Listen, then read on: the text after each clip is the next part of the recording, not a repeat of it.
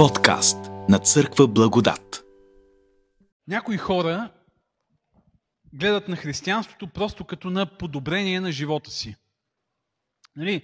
Казват си, това е една житейска философия, един морален кодекс, житейски принципи, които могат да ни помогнат да живеем по-добре.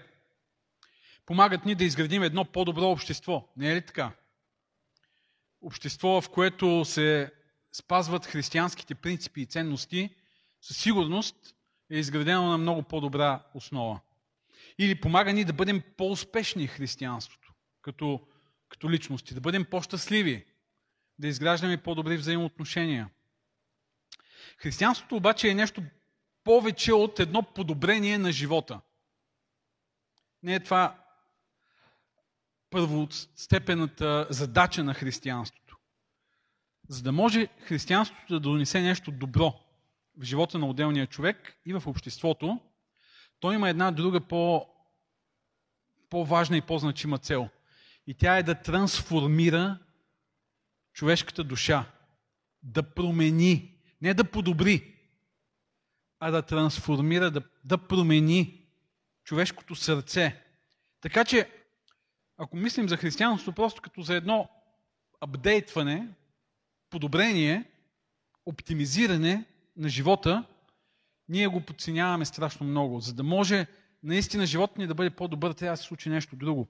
За да може обществото ни да бъде по-добро, трябва да се случи нещо друго. И това е трансформацията на човешката душа, промяната на човешкото сърце. И миналия път започнахме една тема, която а, озаглавих Преоблечете се. Днес ще продължим с тази тема. Преоблечете се номер 2. Продължаваме текста от миналия път и а, темата от миналия път. Спряхме се на един текст от посланието на апостол Павел към Ефесяните в 4 глава, 17 до 32 стих, в който се говори за тази трансформация, промяна на християнина. Апостол Павел е представя чрез една метафора. Спомняте ли си коя беше метафората? В заглавието е метафората. Преобличането. Събличане на стария човек, промяна на ума, казва апостол Павел, и обличане на новия човек. И когато той говори за промяната като преобличане, той няма предвид някаква такава повърхностна а, промяна на живота. Въпреки, че метафората е точно това. Обличаш нещо, което, което представя външният ти вид. Не, той има предвид дълбока трансформация, защото той говори за събличане на какво? На стария човек. Говорим за човека. Промяна на ума и обличане на новия човек. Тук ни става въпрос за обличане на новия туалет. Става въпрос за обличане на съвсем нов, различен човек. Това е метафората. От една страна, тази метафора показва, че промяната е възможна. Промяната е възможна и това е много важно. Не знам как е при вас, но аз винаги съм се страхувал. Предполагам, че и вие сте страхували, защото за един християнин може би няма по-голям страх от това. Дали промяната е наистина възможна? Или просто си говорим тук. Събираме се и си говорим едни хубави приказки.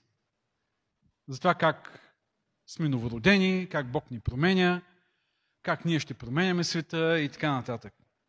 Дали ще мога да превъзмогна лошите страни от моя характер и да изградя добродетели? Това са били големите ми страхове. Дали ще мога да...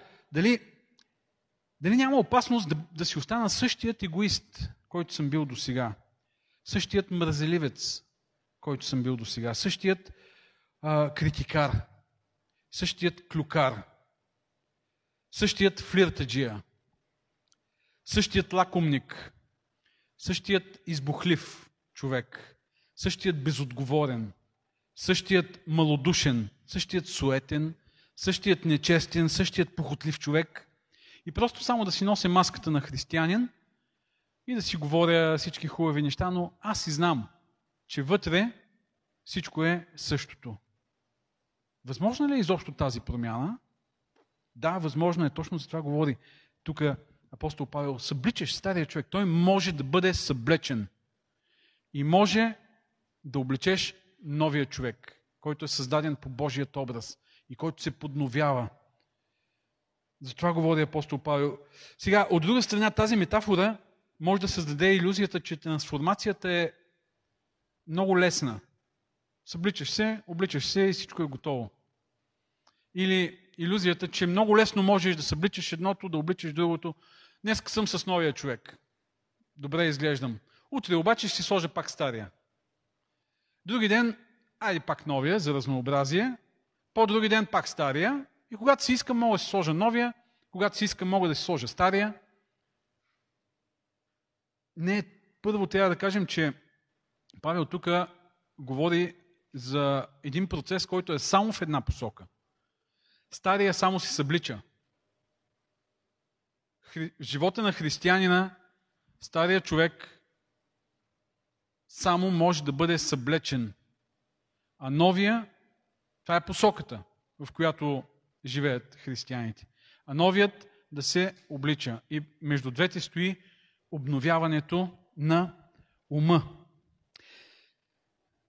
Миналия път говорихме за това как не трябва да живеем повече. В Ефесяни 4 глава 17 до 19 стих и така това казвам и заявявам в Господа да не живеете вече както живеят езичниците по своя суетен ум, помрачени в разума и отстранени от Божия живот поради невежеството, което е в тях и поради закоравяването на сърцето им, които, изгубили всякакво чувство, са се предали на сладострастие да вършат ненаситно всякаква нечистота.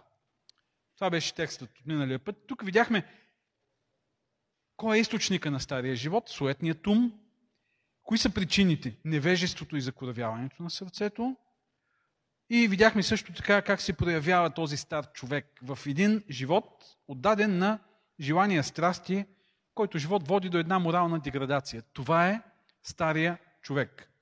Днес ще видим как да живеем като християни, т.е. как вече да живеем по един нов начин, като спрем вниманието си на останалата част от текста, от 20 до 32 стих, така че може да отворите Библиите си и да прочетем Ефесяни 4 глава, от 20 до 32 стих и след това ще разсъждаваме върху този текст.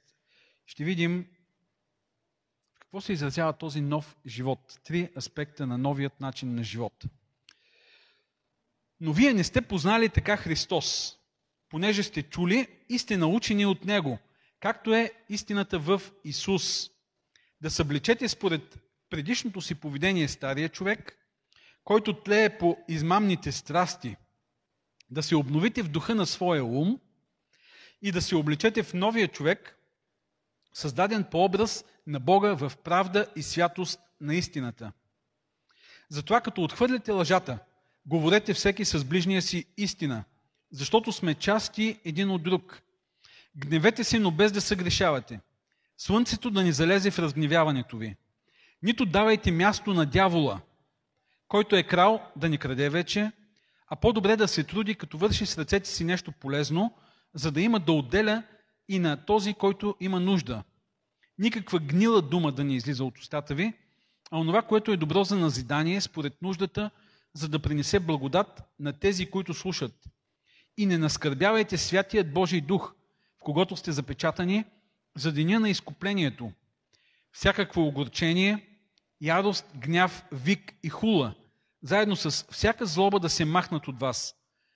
И бъдете един към друг благи, милосърдни, прощавайте се един на друг, както и Бог в Христос е простил на вас. Ето го новият живот на християнина. Нека да видим тук отново, ще спрем вниманието си на три аспекта на новият начин на живот на християнина. Като първият аспект отново е източникът. Ако горе източникът на стария живот беше нашият суетен ум, за това говорих миналия път, кой е източникът тук? Вижте, вижте 20 и 21 стих. Но вие не сте познали така Христос, понеже сте чули и сте научени от Него, както е истината в Исус. Кой е източникът на новия живот? Исус, Исус Христос. Той е. Вижте, ние нямаме вътре в себе си, пък и извън себе си, някакви човешки, земни, познати ресурси за промяна на, на нашето морално естество. Ние хората нямаме тези възможности. Умът, колкото и да е гениално създаден, нашият ум, и колкото и невероятно а, да, да може да трансформира живота ни, мозъка ни, да изгражда навици, да управлява емоциите, да управлява другите, колкото и гениален да е нашият ум, той няма способността за тази дълбока морална, нравствена трансформация, от която хората имат нужда. Имаме нужда от нещо отвън, нещо различно. В древността а, алхимиците, в, по-скоро в средновековието, пък и някои дори още от древността, са се опитвали да открият така нареченият философски камък. Философският камък не е бил камък, е бил някаква субстанция, така са го наричали философски камък. Субстанция, която като влезе в контакт с един обикновен метал, превръща този обикновен метал в злато. И когато ти откриеш философския камък, смесвали са най-различни такива химически вещества, цветове, и се опитвали да стигнат до, до тази субстанция, която може да прави тези чудеса. Да превръща обикновения метал в злато. Ако откриеш философския камък, ти си богат. Ти с някакви такива, разбира се, химични реакции превръщаш обикновения метал в злато. Нямаме. Хората не сме измислили този философски камък, който да трансформира суетната грешна душа в праведна, чиста и свята душа. Няма как да бъде трансформирано нашето морално естество. Но имаме Исус, който може да го направи. И затова казва, но вие не сте познали така Христос, че да живеете както до сега. Вие сте го познали вече и вече, вече сте трансформирани, вече живеете по нов начин. Много интересно тук обаче, когато се казва вие не сте познали така Христос, думата, която е използвана, глаголът, който е използван на гръцки не е познали, а е научили. Вие не сте научили така Христос. И може би в някои преводи е така, научили. Е, всъщност това е малко странно, защото тази дума се използва за научаване на, на някакъв предмет, на, на някакъв урок, на някаква задача. Например, може да се, тази дума може да се използва за това, научили си уроците за утре. И това децата най-много го мразят този въпрос. Научили си по математика. Научили си по химия или научи ли си по литература, по български язик? Какво си седнал на този телефон? Научи ли си? Да научиш предмет, задача, урок, да, ама да научиш Христос.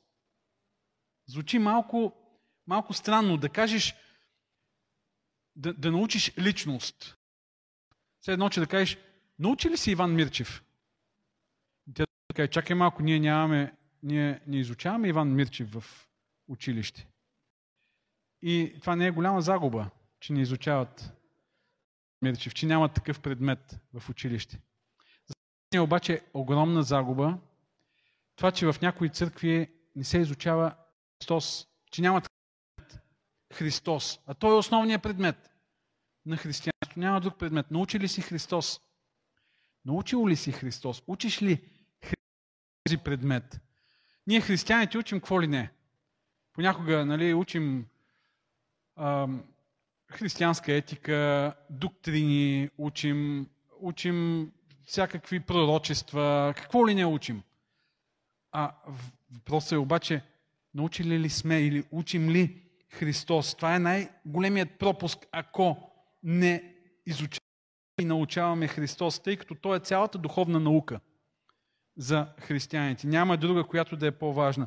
Ако имате двойки на доктрините, на пророчествата, на християнската етика и така нататък, толкова страшно. Ако имате обаче шестица по Христос, тогава това ви, е, това ви е достатъчно, това ви е всичко. Неговата личност, неговия пример, неговото, негов, неговите учения, разбира се. Изучавайте Христос, който, Свечето каза в молитвата, въпреки че бил цар в небето, слиза на земята, за да бъде слуга, за да бъде спасител.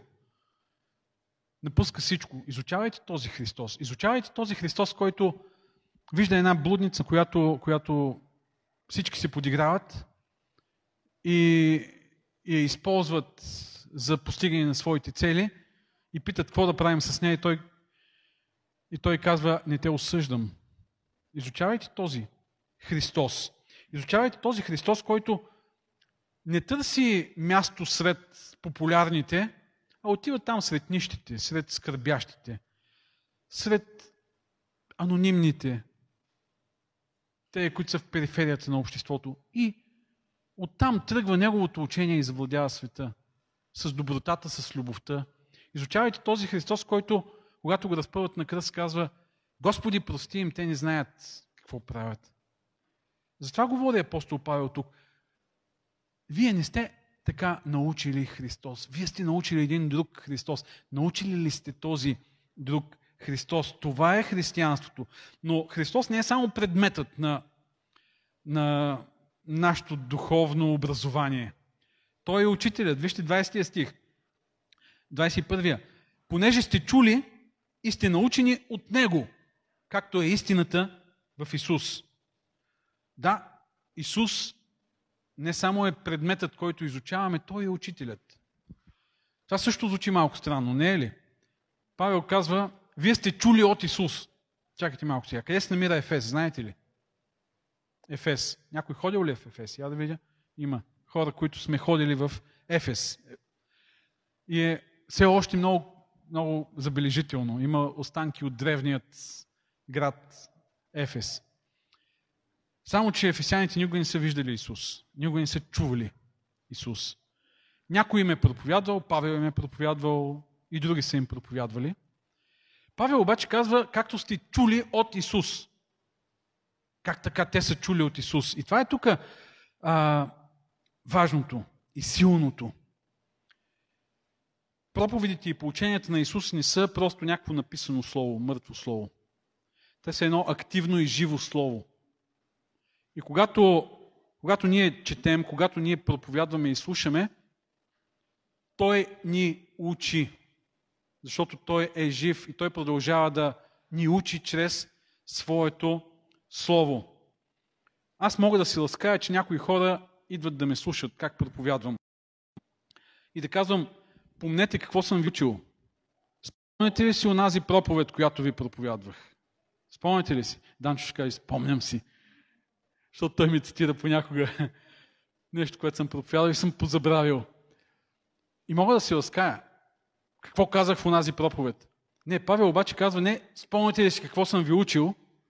Ми казва, спомняте ли си какво ви е учил Христос? Аз нямам мое учение. Все още не съм решил да, да създам нова религия, макар че може да ви прилича малко на гуру, с тази прекрасна, разкошна брада.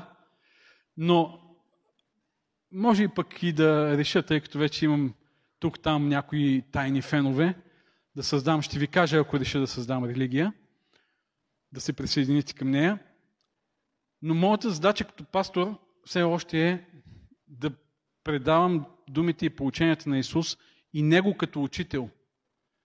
Тогава това има сила да преобразява да променя живота. Да, аз съм тук не да бъдете получавани от мен, мен с малка буква, а от него с голяма буква, удивителна. Това е моята задача да ви срещна с учителя с главна буква, а не с учителя с малка буква. Както сте били научени от него, казва Павел. Невероятно звучат тези думи, но той го вярва.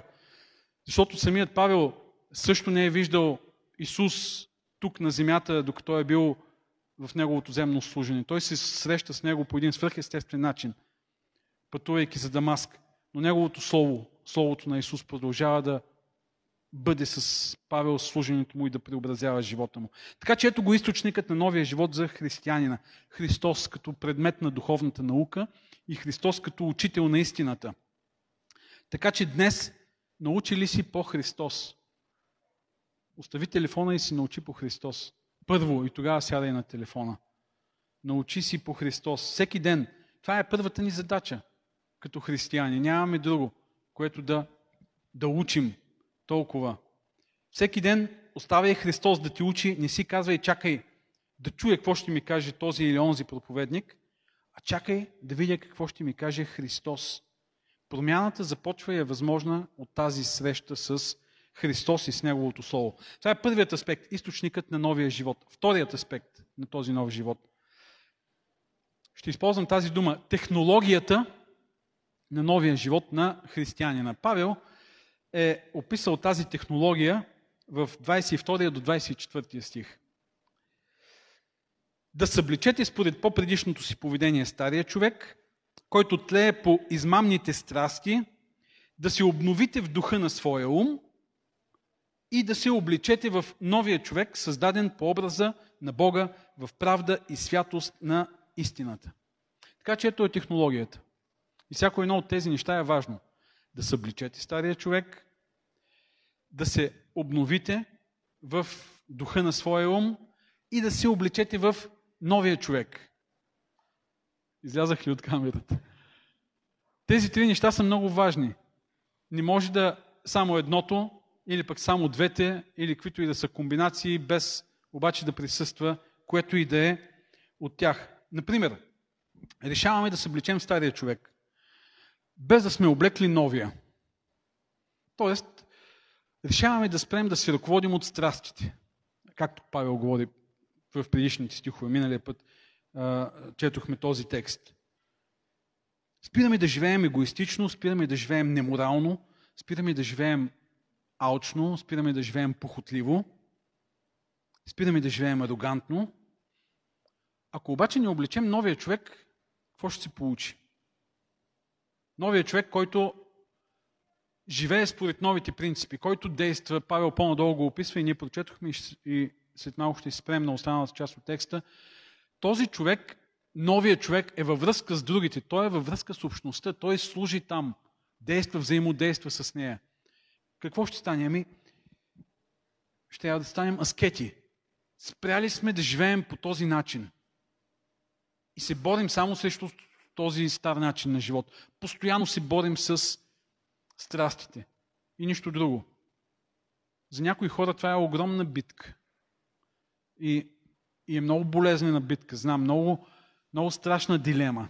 Особено хора, които са живяли в а, много разюздено в греха и в един момент силно чувство за вина, искат да променят живота си обаче ги е страх да бъдат в света, защото всичко там им говори за старият им начин на живот, за греха.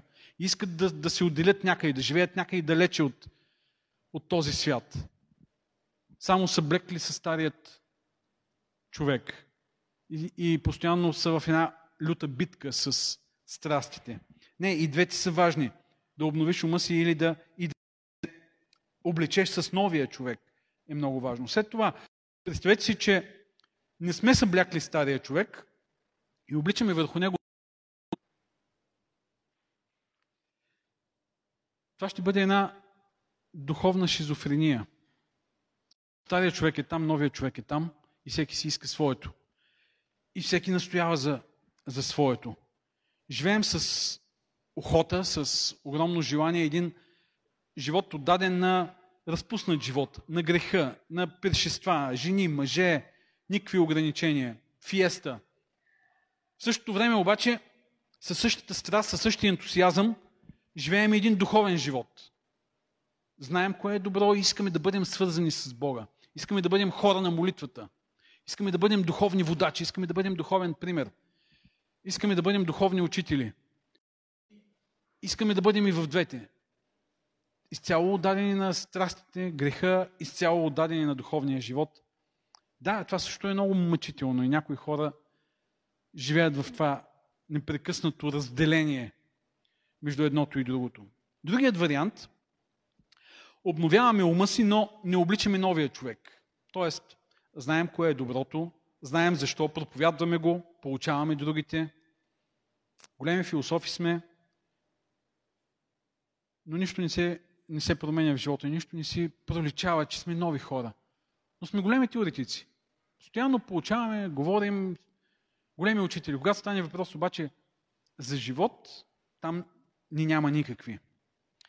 Така че тази технология, която Павел тук описва за новият живот на християнина е много важно. Събличане на стария човек, обновяване на ума и обличане на новия. Нека да минем през тези три стиха още един път. Да събличете според по-предишното поведение стария човек, който тлее по измамните страсти. Вижте тук думичката измама. Измамни страсти. А по-нагоре 21 стих научили сте както е истината в Исус, която е в Исус Христос. Стария човек тлее по измамни страсти. Павел тук използва много такъв образен език. По измамни страсти тлее. Измамата. Измамата, че като живееш по този начин, все някога ще стане добре. Все някога ще намериш щастието. Все някога ще намериш пълнотата, смисъла, това от което имаш нужда. Този начин на живот винаги мама. Иллюзия, че утре, други ден ще намериш пълното щастие, радост, ще постигнеш нещо в живота и тогава ти ще бъдеш най-щастливият човек. И така нататък, и така нататък. И постоянно в тази измама живееш. За да може да събличем стария човек, тези измами трябва да бъдат разобличени. Разобличаването на иллюзиите, на страстите. Че те могат да бъдат пътя, посоката, правилната посока, в която можем да намерим смисъла и пълнотата на нашия живот. Това е събличането на стария човек. 23. Да се обновите в духа на своя ум. Да се обновите в същността на, своя ум. Може би е израза специфично в това, в духа на своя ум. Обновяването на ума. За това става въпрос тук. Ако умът не Представете си, че искате да започнете да променяте навиците си без да имате достатъчно убеждение за това, без да имате достатъчна мотивация за това. Започвате някакво поведение, някаква дейност, без да сте силно мотивирани. Тоест, без умът ви да е на тази вълна, без да е променен. Колко дълго ще издържи един начин на живот едно такова поведение? Или колко голямо ще бъде ем, удоволствието ви да живеете по този начин? Знаете, че трябва, но умът ви не го иска. Знаете, че е правилно, или пък знаете, че другите ще го харесат, но вашият ум не го иска. Няма желание да, да живее така. Ако умът не е обновен, тогава ще има някакъв външен натиск и той, този натиск не може да бъде достатъчно силна мотивация. Тогава някой друг трябва винаги да ни прави, да ни да правим. Вашият ум е много важен в целият този процес. Нашият ум е много важен. Павел не случайно и тук и по-горе го използва. Горе е суетен ум, тук е обновен ум. Вашият суетен ум и обновяването на ума. Този суетен ум трябва да бъде обновен. Не може да облечем новия човек, ако сме със същият непроменен ум. И ще ви дам следната иллюстрация. Обвинявам на тези, които са малко по-гносливи. Представете си, че, че сте мръсни. Много мръсни. Няколко месеца, лятото, сте носили едни и същи дрехи. Така доста дрехи сте носили. И потили сте се, прашасвали сте, вмирисали сте се целите. Много, много мръсни, вонящи отстрани. Само на 10 метра хората, като приближат до вас и си запушват носовете. И сега решавате се преобличете. И има там един нов туалет, чисто нов, парфюмиран, ароматизиран, страхотен, чист, изгладен. И вие събличате тези стари дрехи и си обличате с новите дрехи, без да се изкъпите.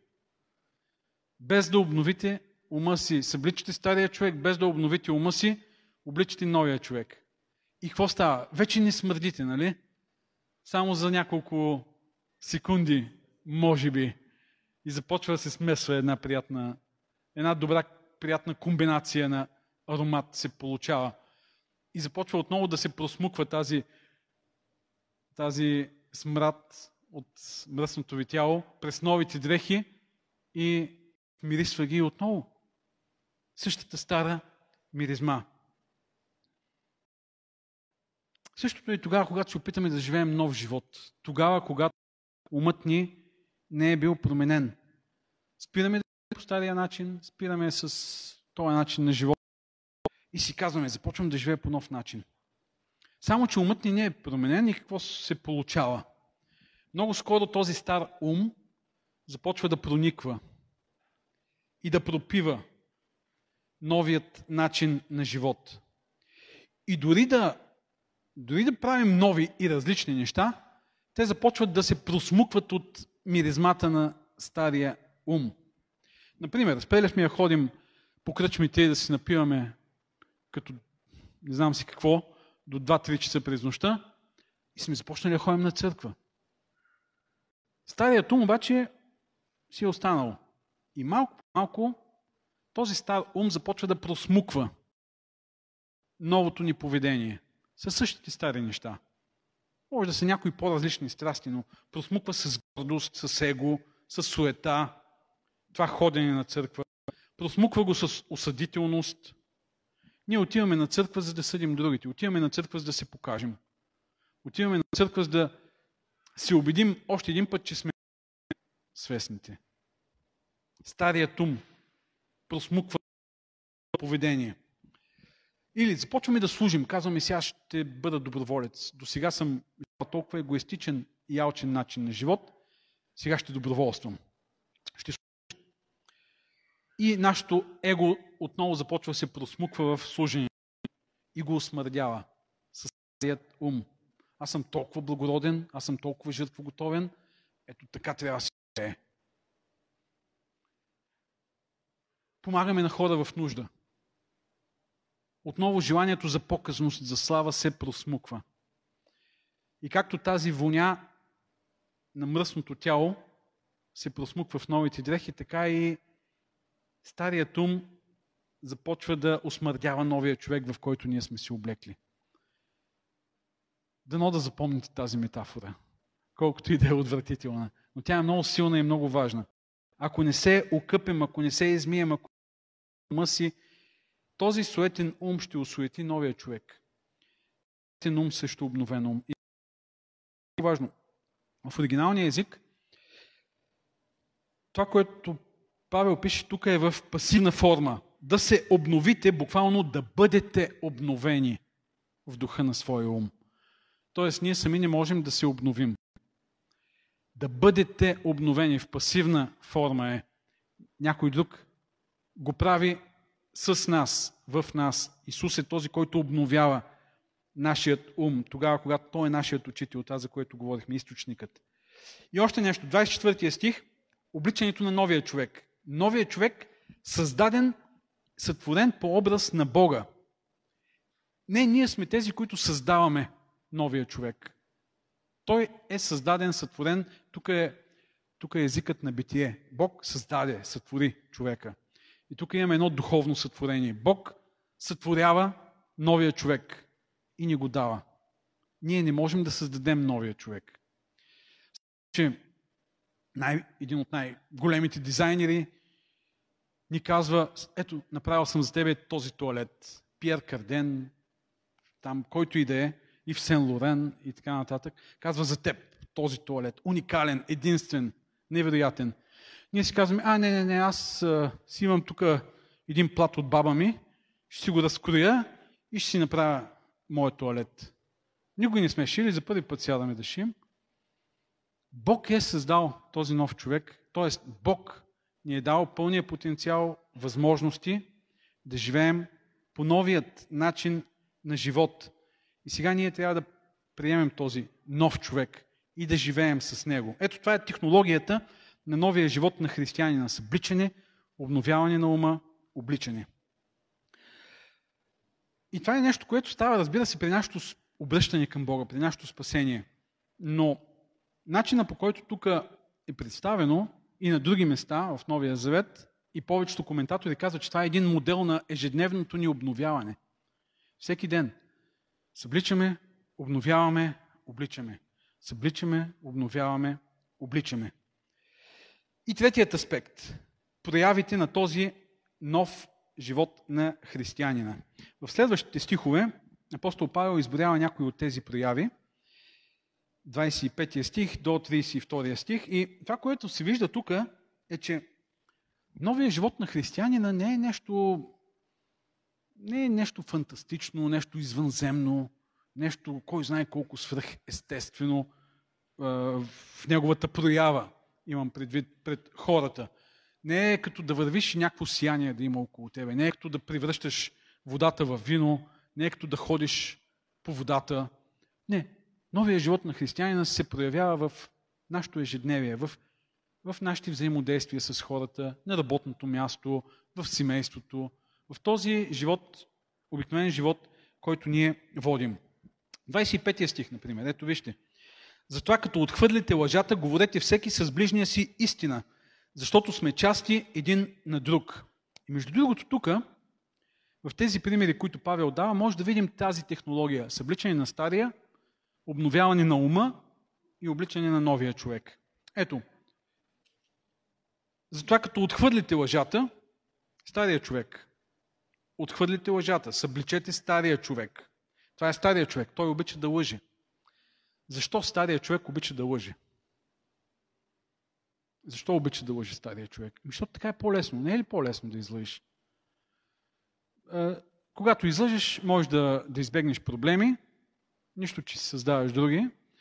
Можеш да спечелиш много лесно нещо. Можеш да се покажеш по-различен, по-добър, да си измислиш всякакви подвизи и така нататък. Хората ти си възхищават. Изобщо с лъжата е много лесно. Така че стария човек обича да лъже. Говорете всеки с ближния си истината. Това е новият човек. Новият човек обаче говори истината. Да говориш истината не винаги е лесно. Можеш, може да изгубиш уважението на хората, когато говориш истината. Може да си скучен, когато говориш истината. Къде прикара лятото? О, бях на една експедиция в Андите. И тогава е интересно. Ами бях си вкъщи и нищо особено. Тогава е тъпо, нали? Говорете всеки с ближния си истината. Новият човек говори истината. Да, да, не, не. И вижте обновеният ум. Защото сме части един от друг. Ето е мотивацията. Новият човек, обновения ум, мисли за това, че ние сме свързани. Той не мисли само за себе си. Той мисли за това, че, че е част от една общност. Той не е центъра на Вселената. Той е част от едно тяло. И всички части са свързани и лъжата, лъжата нарушава тази връзка. Лъж, лъжата руши доверието в тялото, в общността. Така че ти не живееш за себе си, ти живееш за другите. В една общност, ако има лъжа, тази общност вече не е сигурна общност. 26 и 27 стих. Така, гневете се, но без да съгрешавате. Слънцето да ни залезе в разгневяването ви, нито давайте място на дявола. Старият човек се гневи. Новият човек гневи ли се? Моля? Да или не? Данчо казва да. Новият човек гневи ли се? Да, гневи се. Но има разлика в начина по който старият и новият се гневи. Вижте, новият човек не е някакъв абсолютен дзен. Нищо не ми пука. Хо-хо-хо, подигравай се. Ха-ха-ха, обиждай ме. А, какво толкова се е случило, като си ми ударил колата? Дзен. Не, новият човек също се гневи. Обаче, обаче новият човек не се гневи разрушително, не наранява себе си и другите, не унижава, не заплашва. Гневете се без да се грешавате. Значи можем да се гневим и без да се грешаваме. Може да си научим по нов начин да изразяваме гнева си. И тук мога да кажа, че аз имам докторска степен по въпросите за гнева. Докторска степен за не как да се справям с гнева, и как, как да се проваляш с, в справянето с греха. И слава Богу, имам и, имам и основно образование за справянето с гнева. Дано теди и децата да кажат, че имам и средно образование, не знам. Но а, знам какво е да се гневиш разрушително. И знам какво е да продължиш да се гневиш, без да нараняваш другите. Новият човек може да се гневи по различен начин. И вижте, новият човек не позволява гнева да го дефинира, да го определи, да, да го зарази, да зарази целият му живот и отношенията с гняв. Преди да залезе слънцето, се казва тук, слънцето да не ви, да не ви завади в а, залезът, слънцето да ни залезе в разгневяването, ви казва. Тоест, новият човек разрешава гнева. Търси начини да се справи с гнева, без да нарани и без да разруши другите. И новият човек има обновен ум. Нито давайте място на дявола. Той знае, че гневът е една вратичка за злото, за сатана, за разрушителните действия на силите на злото в, в живота. И тук става въпрос за нещо повече от човешки взаимоотношения. След това, 28-я, който е крал, това е стария човек. Стария човек обича да краде. Защо? Ами, много лесно е. Той няма общностно съзнание. Общностното съзнание казва, всеки е важен от общността. И ние трябва да търсим доброто на всички, един на друг, доброто на всеки и доброто на, на всички, на цялата общност. Само, че старият човек казва, аз съм важен. И той краде. Старият човек казва, можеш ли да се възползваш от а, еврофондовете, ми кради. Можеш ли да се възползваш от държавни поръчки? Кради. От обществени поръчки? Кради. Можеш ли да завземеш някакъв чуж бизнес? Направи го. Защо? Важен си ти. Другият, новият човек, старият човек не се интересува от другия, интересува се от себе си. А по-добре да се труди. Това е вече новият човек. Той се труди. Той има съзнанието, че е добре. Кое е по-добре? Да работиш или да не работиш? Ами по-добре е да не работиш, не е ли така? По-лесно е да наготово да си получаваш нещата. Само, че новият човек мисли по друг начин. Защото неговият ум е обновен. Вижте как е обновен неговият ум. Като върши с ръцете си нещо полезно, новият човек казва, аз искам да бъда не във вреда на обществото и на другите, а в полза на другите. Искам да създам някакво благо, някаква ценност. Не искам само да случа, да извличам, Искам да давам, искам да създавам. И нещо повече той отива и по-нататък. Като казва, така, казва се тук, да нещо полезно, за да има, да отделя и на този, който има нужда. Ето го новото мислене. Аз съм си добре. Старият човек казва, аз взимам, не ме интересува, че взимам от другия. Новият човек казва, аз създавам нещо полезно, но той казва и нещо друго. Аз давам, Независимо, че нямам вина, че другия няма. Той си няма, защото нещо се е случило, мързелив е бил или пък болен, или... Ма не ме интересува това. Новият човек казва, не интересуваме. Ако старият човек обича да взима, новият човек обича да дава, обича да създава, да бъде полезен и да посреща нуждите, болките, раните да изцелява. Това е новият човек. Още, никаква гнила дума да не излиза от устата ви, гнила дума. Павел отново използва такъв образен език. Гнилата ябълка заразява и останалите. Една гнила дума може да зарази всичко, всичко което сме казали. Говорим за благодат, вмъкваме малко агресия. Говорим за любов, вмъкваме малко презрение. Говорим за вяра, вмъкваме малко гордост или егоизъм. Никаква гнила дума да ни излиза. Агресия, омраза, завист, каквото и да е никаква гнила дума да не излиза от устата ви, а онова, което е добро за назидание според нуждата, за да принесе благодат на тези, които слушат. Отново другите са важни за новия човек. Да принесе благодат. И не оскърбявайте Святия Дух, в когото сте запечатани за деня на изкуплението. Новият човек си мисли за връзката си с Бога. За това, че Той е източника на живота, на благата, които дава и се стреми да живее и да говори по такъв начин, че да не, да, да не прекъсва връзката си с Него. И 31 стих.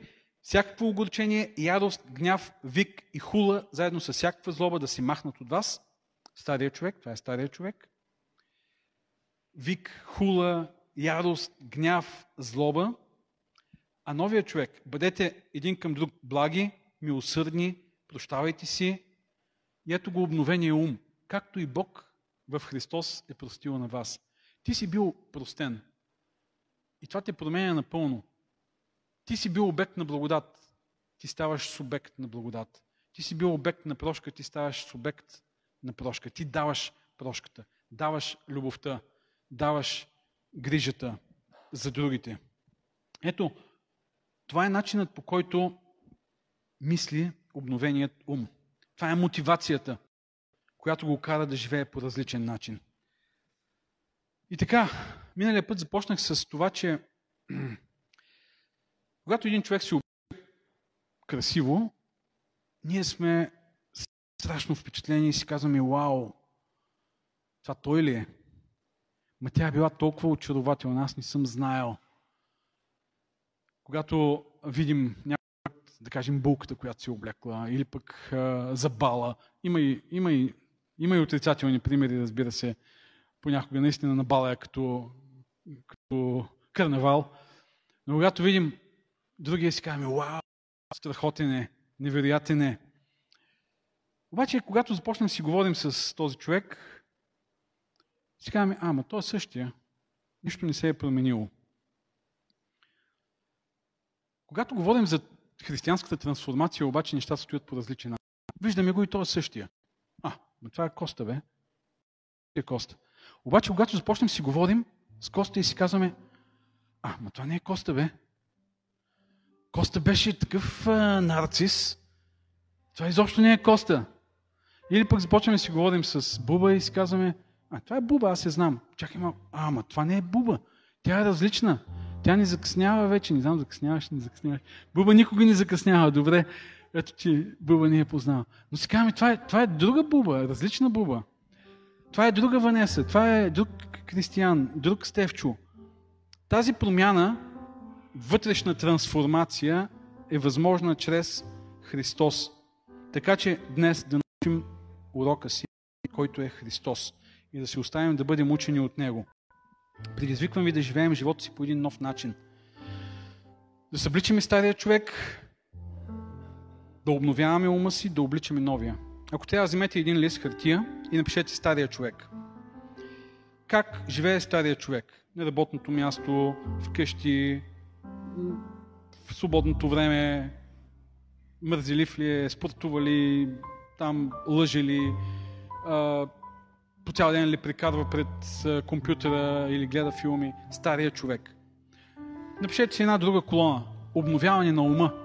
Кои са ми новите мотиви като християнин да живея по различен начин от този, който старият? Как Христос е обновил ума ми? Какво е променил? Какви мотиви ми дава да живея по различен начин? И в дясната колона си напишете пък новия човек. И всеки ден може да поглеждаме. Дори не сме го написали така умствено да си представяме. Стария човек, оставете го, съблечете го.